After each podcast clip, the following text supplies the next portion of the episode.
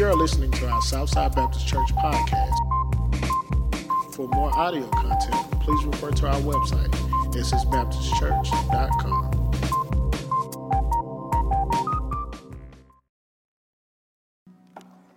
Singing that song, I thought about Jesus when the woman was brought to him in adultery and those people were ready to stone her. And Jesus sat there writing in the dust and finally looked at them and said, "Ye without sin cast the first stone." And the Bible said from the oldest to the youngest, they all began to leave. And um, I always picture Jesus in that really tender moment as they're all gone, looking at this woman who has just been drugged through the streets and made a mockery out of. She could have been completely naked. And I believe in that moment that he looked at her and he said, "Where are your accusers?" And she said, "Lord, there are none." And uh, he said these words, he said, "Neither do I condemn thee." And about the time she was standing up, he smiled and said, "Now go and sin no more." And, uh, you know, we have a loving Savior. And no matter what your burden, no matter what your difficulty is today, no matter where you are, He not only knows your burden, He tells you to bring it to Him. Leave it with Him. He says, "Come unto me, all you that are burdened, heavy laden." And He said, "I'll give you rest. Take my yoke." Uh, And, uh, you know, the Lord loves you this morning. I want you to know that. So let's pray together. Our Heavenly Father, we thank you, Lord. What beautiful words, what beautiful songs. Just a reminder of once again that one day when we get home and we walk into heaven, you'll be the first one to greet us. You'll smile. You'll say, "Well done, thou good and faithful servant." For many of us who have spent our life and sometimes are tired, we'll just collapse in your arms. And in that moment, we'll just be totally at rest. Then we'll see people that have gone on ahead of us, Lord. This week, I lost my preacher friend, my mentor, Brother Ron Harrod, Doctor Ron Harrod. I quoted him just a few weeks ago. Dear, precious friend who's now in heaven. I pray, dear Lord, that, that I can live a life that, dear Lord, will bring you honor and glory. And I pray, dear Lord, now as we look to your word, that, Lord, you'd open up our hearts, make us receptive. This is a painful sermon today. Lord, it's going to be gut-wrenching. Why we can't love. What's the problem so often when we try to love others? So, Lord, make our hearts receptive, dear Lord. Cleanse me, forgive me. Let me be a tool in your hand, dear Lord, a vessel. And Lord, we thank you for the worship that we've had, and you inhabit the praises of your people. So we praise you because you're here. We pray all of this in the name of Jesus. Amen. Amen. I'm going to ask you to remain standing. And I know Children's Church now is going to be following our trusted leader there, uh, Reggie, Brother Reggie. And I'm going to ask you to take your Bibles and turn to First Corinthians, First Corinthians chapter thirteen, First Corinthians chapter thirteen. And, and I've titled this message today, Splinters and Beams, Splinters and Beams, and why it is so hard to love, why it's so hard for us to love. And so we... Uh, Pray for these kids as they make their way out. I want to uh, thank the Lord for the leadership. You know, why is it so difficult to love? I, I told you last week, it'd be interesting to have a love meter, something out there in the foyer that when you and I walked in that we could grab hold of, like you see in some of these places. I told you, Sheila and I, in a, in a place where we were in a restaurant, had this love meter that it had burning hot, red hot, and down to the bottom, cold fish.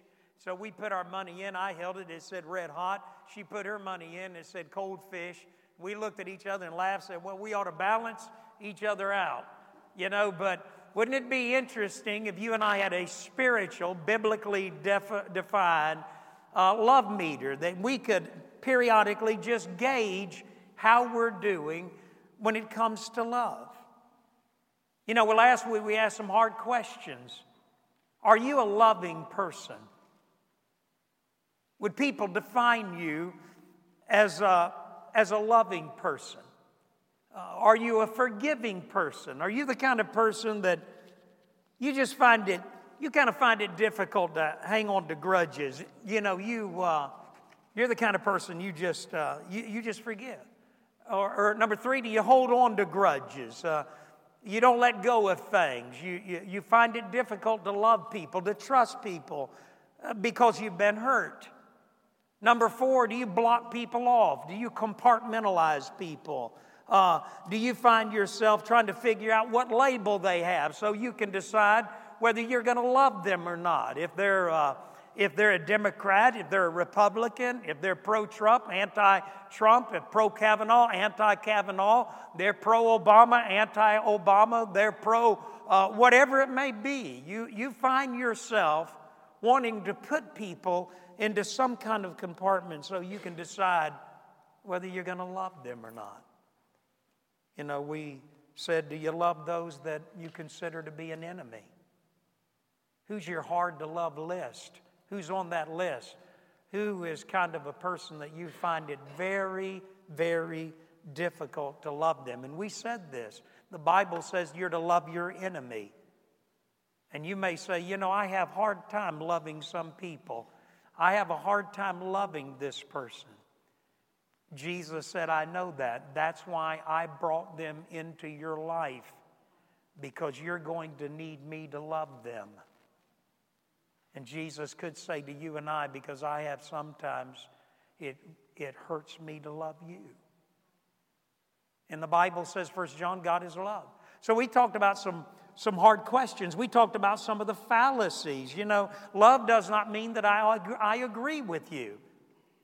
You can love somebody and not agree with them. Love does not mean I accept your lifestyle. Sometimes uh, people are living a lifestyle that you cannot accept, that you know is biblically wrong, but you can still love them. Number three, and this is a hard one, love does not mean I can fellowship with you. Sometimes we have to break fellowship with people. We can love them, but we do not agree with where they are right now, and we cannot fellowship with them. So love is, is a very, very difficult issue in our lives. The Bible says God is love. You and I are the temple of the Holy Spirit. God's love should be dwelling in us, but often it's hard for you and I to love. Now, you know, um, so we come to First Corinthians chapter thirteen. And Paul begins here by writing to a church that has a lot of difficulties. This, listen, everybody look this way. This is a church that was pagan and carnal from the word go. Uh, I was telling our men earlier, we were talking out of First Corinthians, uh, they got drunk at the Lord's Supper. The church social, they got drunk. Uh, they had a man that was a member of the church that was living and sleeping with his stepmother, an incestuous relationship. Uh, they were dragging each other to court, suing each other in a court of law, rather than handling their, handling their conflicts within the setting of the church. This was a church with deep moral and ethical issues. And so Paul, in chapter thirteen of First Corinthians, begins to speak to them, and he says, if I speak in the tongues of men and of angels, but have not love, I am a resounding gong or a clanging cymbal. If I have the gift of prophecy, and I can fathom all mysteries and all knowledge, and if I have faith that I could move a mountain, but I have not love, I am nothing. If I give all I possess to the poor and surrender my body to the flames, but have not love, I, I gain nothing. Love is patient. Love is kind. It does not envy. It does not boast. It is not proud. It is not rude. It is not self-seeking. It is not easily angered. It keeps no record of wrongs. Love does not delight in evil, but rejoices with the truth. It always protects, it always trusts, it always hopes, it always perseveres. Love never fails. Let's say those three words. Love never fails. That's a promise of Scripture. But where there are prophecies, they will cease. Where there are tongues, they will be stilled. Where there is knowledge, it will pass away. For we know in part and we prophesy in part. But when perfection comes, the imperfect disappears. Now, verse eleven is where we'll focus today. When I was a child, I, I talked like a child. I, I thought like a child. I reasoned like a child. When I became a man, I put childish ways behind me. Now we see but a poor reflection as in a mirror. Then we shall see face to face. Now I know in part, then I shall know fully, even as I am fully known. And now these three remain, faith, hope, and love, but the greatest of these is love. Let's pray again. Lord, we thank you, we love you, and we pray this in the name of Jesus. Amen. You can be seated. You know, first of all, I, if, if there's a central thesis to this sermon, and it, it's sad because a lot of times God will put something on your heart and you'll hate to see kind of a low crowd. You know, it just weighs on you as a pastor because this is a sermon that is so much needed in our day. We don't know how to love. We our our love is very conditional. It's it has a lot of prerequisites, and if people don't fit our little narrow definition of what we believe love is in a relationship, then we're quick to break it off and to start another relationship. So we, we have difficulty. But First Corinthians chapter thirteen is considered by many to be the definition of love. In fact, most would consider it to be a masterpiece of, of literary work that even among secular authors, even among non-believers, they find themselves drawn to this passage of Scripture. First Corinthians chapter thirteen. And you're kind of reading along here, you know. You're, you're reading this, and I don't know about you, but let me ask you a question. Are you convicted as you're, as you're hearing me read that chapter? Are you convicted? I, I am. Love is not easily angered. I, I mean, you know, you get on the highway and you get frustrated and angered. Somebody cuts you off, pulls over in front of you, and, and, and you find you've got a fuse about that long, and all of a sudden you ignite and explode in a moment of anger. You know, love is uh, love is not easily angered. It, it, Macrothumia is the Greek word for patience, and it means a long fuse, macrothumia. We get our word for thermos. Macro means long, and it means that you and I as Christians have a very long fuse. It takes a lot to get us angry. But when I read this, uh, love keeps no record of wrong. But we've got notes in our phone that actually tell, uh, tell us exactly what somebody did to us and why we can't forgive them. A lot of times we try to justify our inability to love people because of whatever tag or tribe they're a part of. And so when I read this, it kind of convicts me. And then when I get to verse eleven, and I've been really meditating for several weeks on First Corinthians. I, I sat here one day in here. I came in here to pray, and I read the entire book of First Corinthians. I just felt drawn to it. But when I come to chapter thirteen, and I'm reading down through there, and all of a sudden I hit this roadblock, and it's verse eleven. You see it? Paul's been defining love, talking about love, and then all of a sudden it's as if it's almost out of place. It's as if it's kind of a strange twist or turn. Paul says in verse eleven, when I was a child, I talked like a child, I thought like a child, I reasoned like a child. When I became a man, I put childish things behind me. He uses a word there in the Greek, katageo, katageo. Katageo means I abolish or I put some behaviors behind me anymore. Everybody listen and look this way. What Paul is saying is the problem with you and I and the reason that we cannot love is because we revert to the way we behaved when we were children. And he says, Paul says, you're going to have to katageo, you're going to have to bo- abolish, you're going to have to cut away, you're going to have to put away some behaviors that are childish, immature, spiritually immature, but they're just plain childish, and they keep you and I from loving each other. Paul said, you've got to put those away.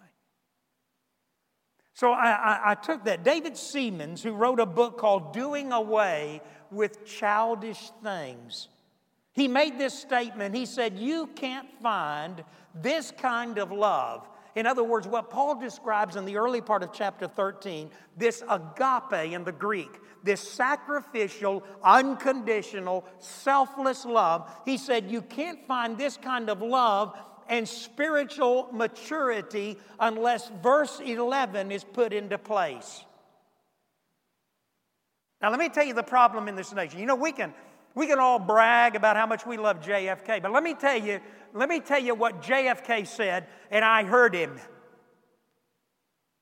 I remember when J F K was shot and killed. I was in the second grade in Miss Walters' class. The announcement came on, could we have your attention, please, at Riverview High, at Riverview Elementary School on the Indian River. My dad was a NASA with, was working as an engineer with NASA. We were in the middle of the moon race because of this president. And, uh, and an announcement came on that said this, the president of the United States has been shot and killed.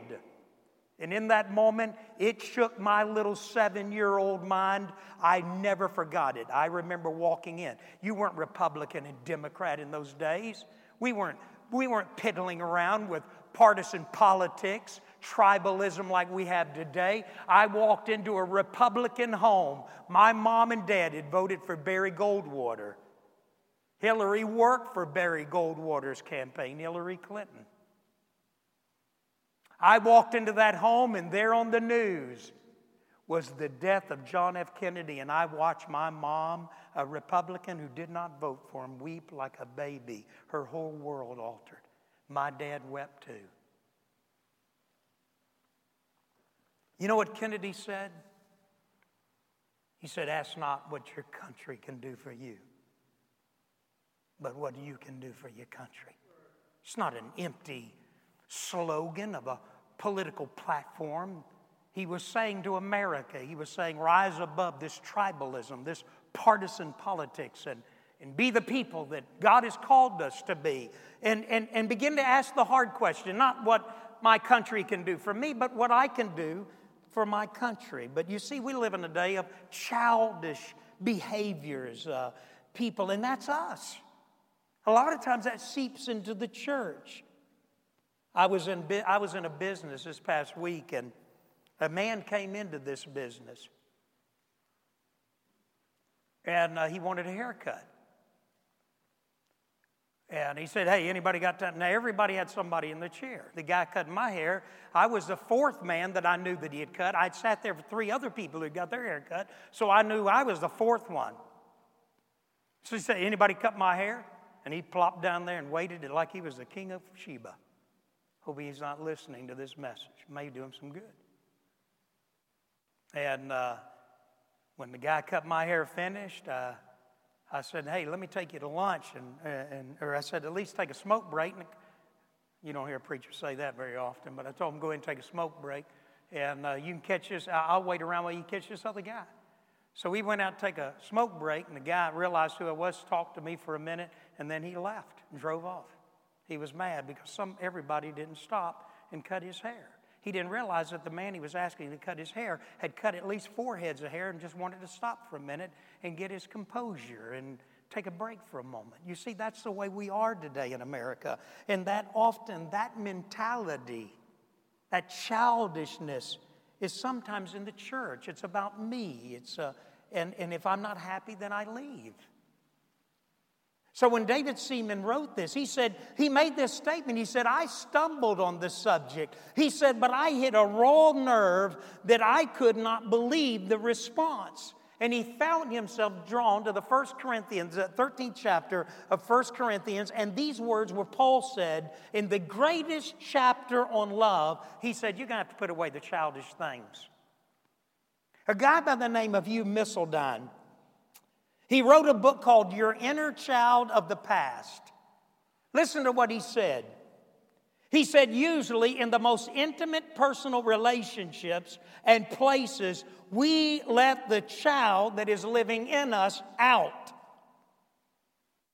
And if we don't voluntarily let him out, they call, they, it will come out, the child will come out involuntarily. I, when I read that, I thought about the Apostle Paul. What Paul was saying is that often in you and I, there is a level of spiritual immaturity, or there's a childness in us that often is how we've been raised, has affected how we love and our ability to love. You know, when I do premarital counseling, When I do premarital counseling, I'm trying to get two people to be honest with each other, to, to allow their idiosyncrasies, their behaviors, their attitudes, their dispositions. Ultimately, what I'm trying to do is get the inner child to come out.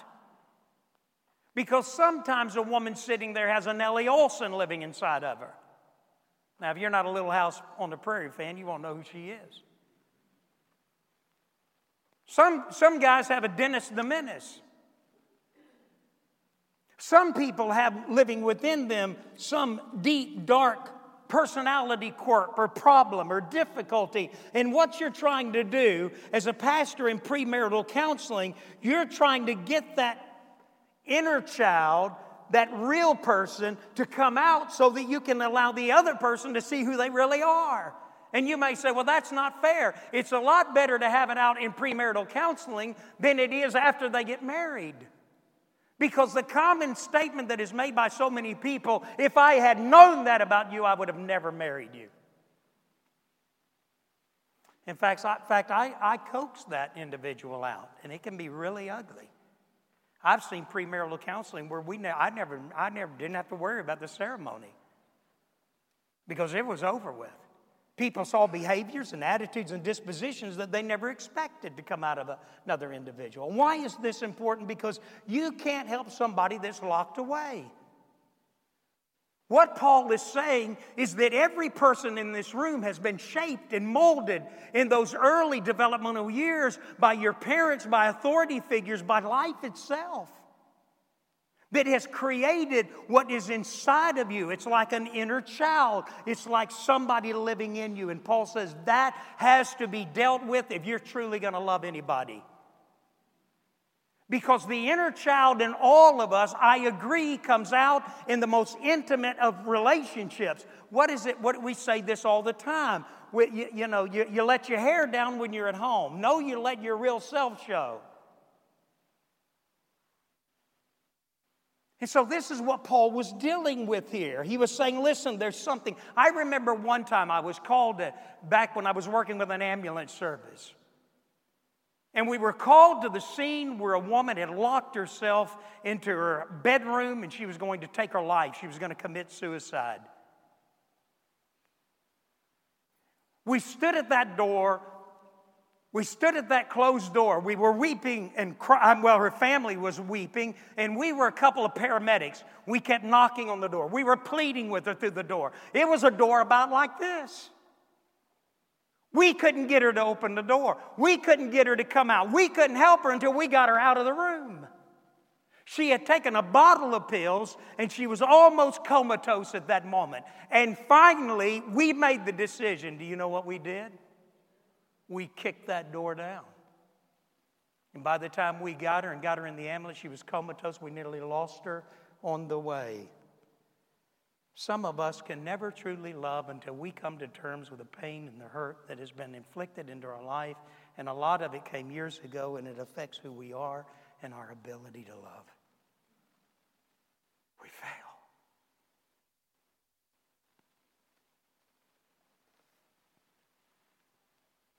Paul's saying that. Paul's saying, listen, you and I are going to love the way God would intend us to love.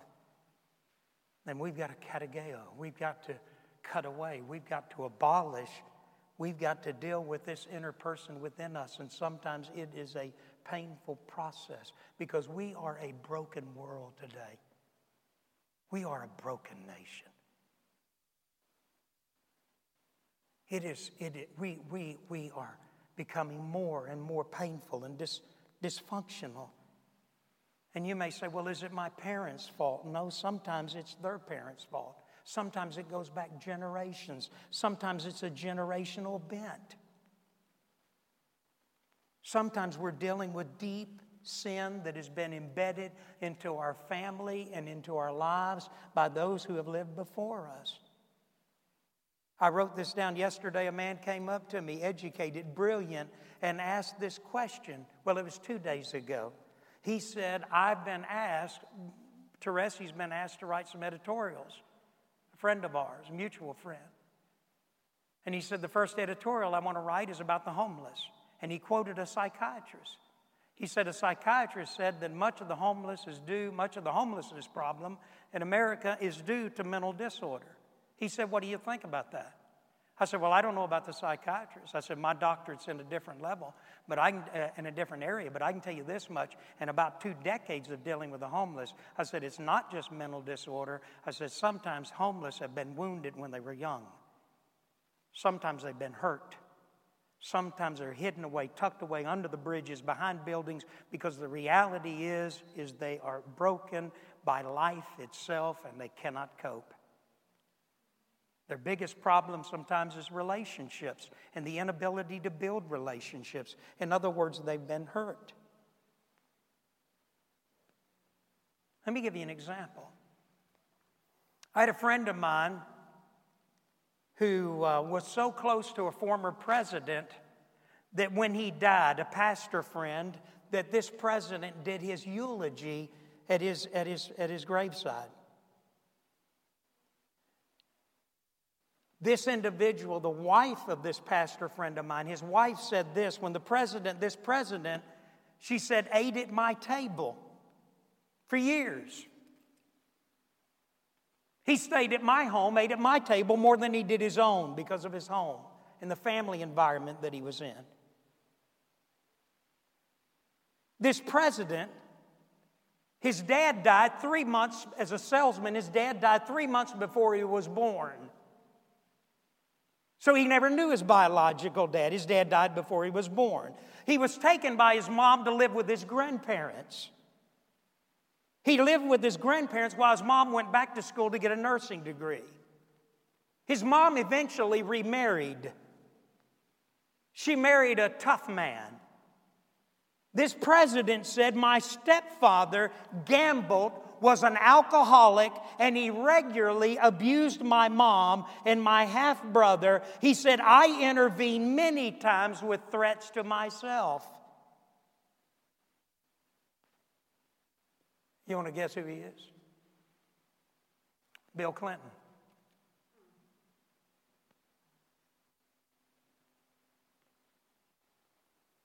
My dad was concerned a while back, and I, I should be honest, he was concerned about the direction of the country and so many issues. And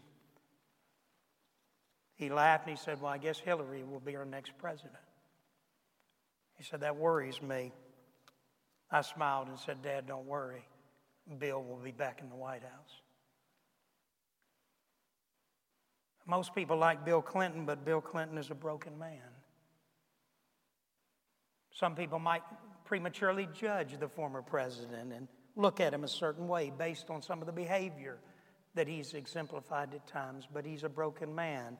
And we realize that within him is a child that's been wounded and been hurt.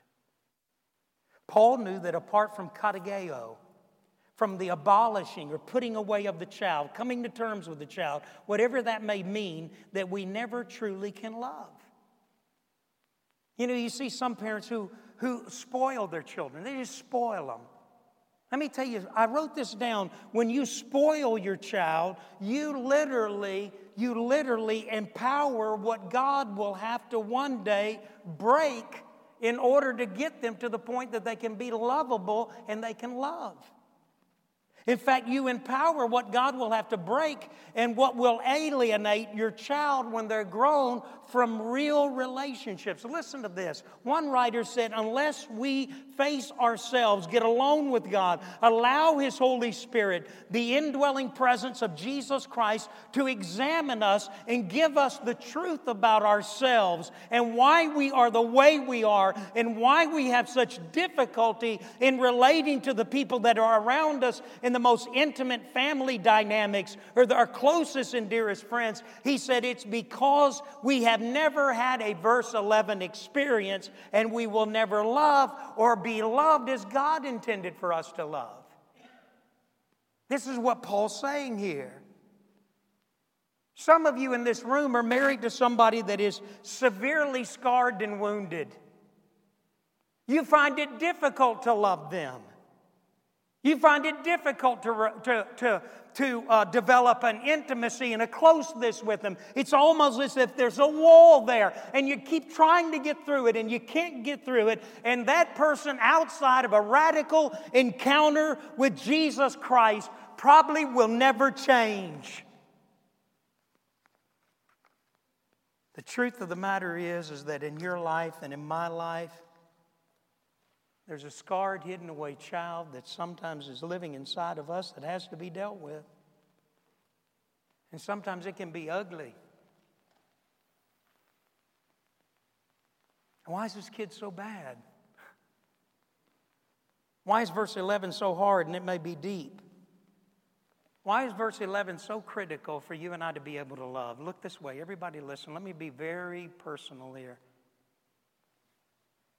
When I was six years old, I probably wasn't even that old. My mom was put in a psychiatric ward. I still remember vividly, vividly. I can tell you exactly the clothes. My mom was a beautiful, classy woman. She had red shoes on and a red purse and a long brown coat. She was put in a psychiatric ward, a place for the mentally unstable. It was a time when shock treatments and we were so off the wall with some of the things that we were doing back in those days. I grew up in a home where I longed for my mom to love me.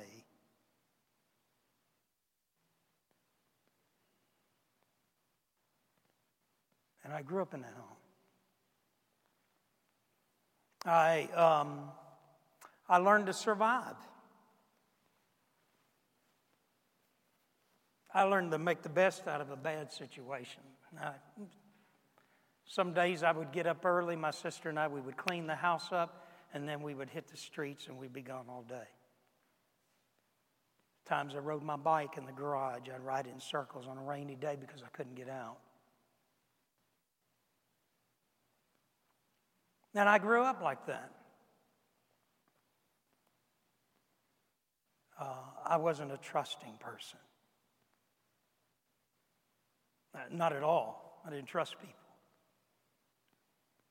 Uh, my wife says after a painful experience in her life that she would never trust a man again. I was the same way, but I didn't trust men or women.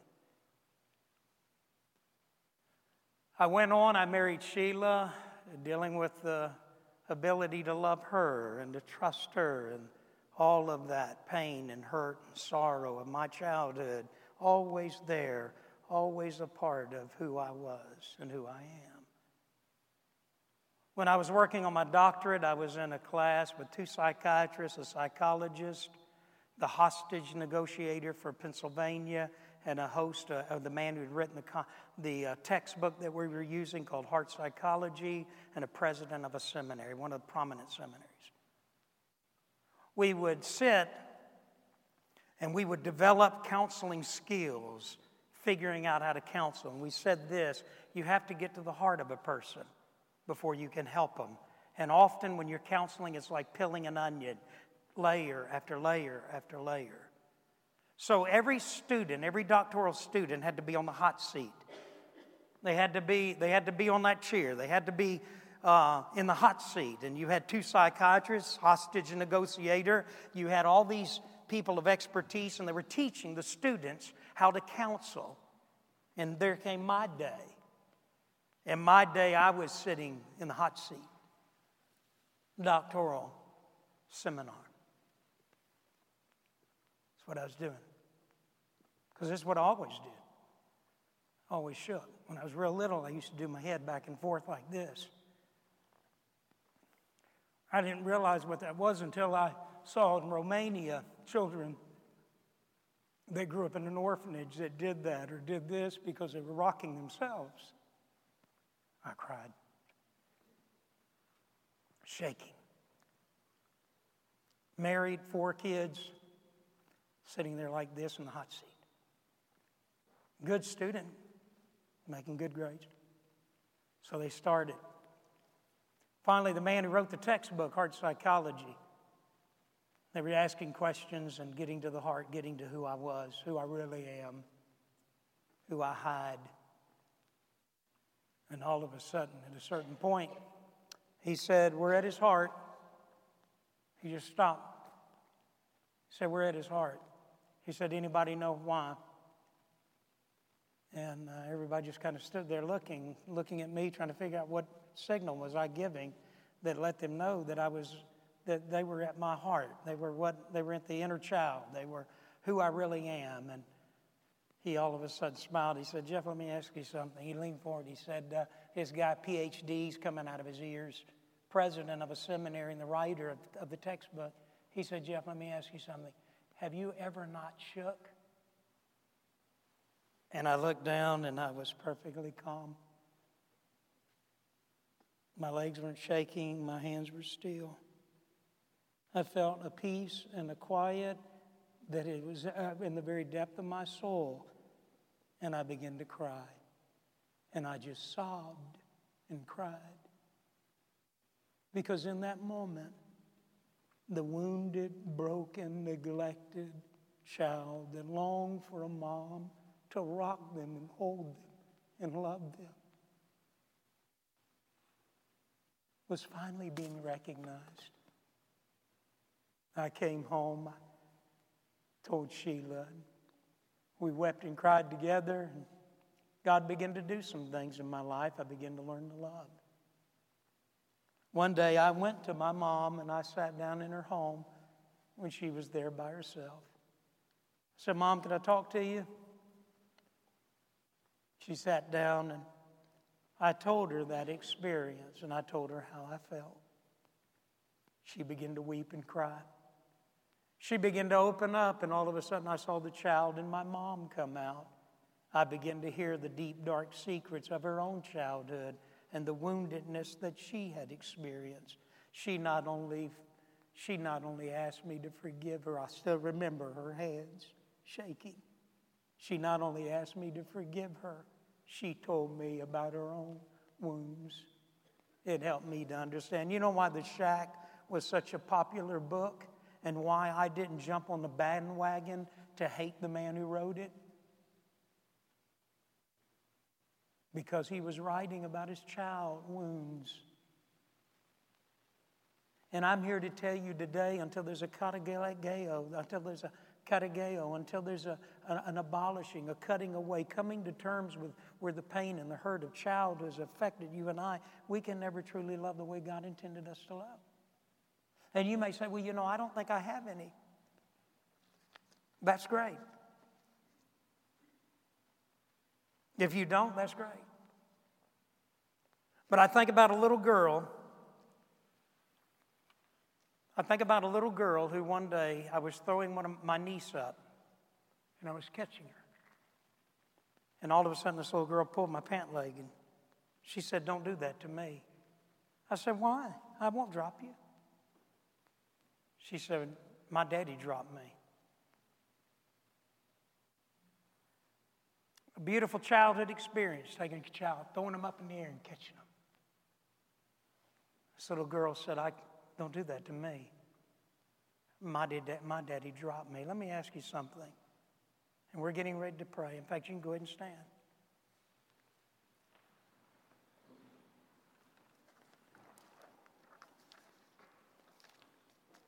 I don't, I don't know where you are right now. I don't know what may be going on in your life.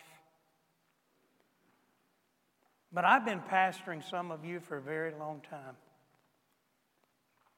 Some of you are, are blessed, sweet, precious people. But I got a feeling in a room like this, there are people in, in this room that have been beat up and scarred by life. Uh, it could be uh, an authority figure. It could be a parent. It may be that you were neglected by a dad or a mom. It may be that you were abused by a dad or a mom. It may be that in the early developmental years that you were just kind of shuffled around between people and you never knew who you were going to be with. And all of that has shaped and molded and made you who you are. And and and today you're sitting here and you're thinking to yourself, you know, I am. I'm, I'm scarred. Because, see, we tend to love people the way we've been loved. Now, let me repeat that. We tend to love people. Some of you in this room, I knew your parents. The reality is, there's some in this room, you, you love the way your mom loved you. You love the way your dad may have loved you. Some of you in this room are scarred and beaten and bruised up, and you're in and out of relationships. You can't make anything work. You find yourself repeatedly in conflict with other people. And there are people listening on the website. They, they, they are listening right now. And the reality is, until you and I come to a point that we say, Lord, I need you to help me here. You know.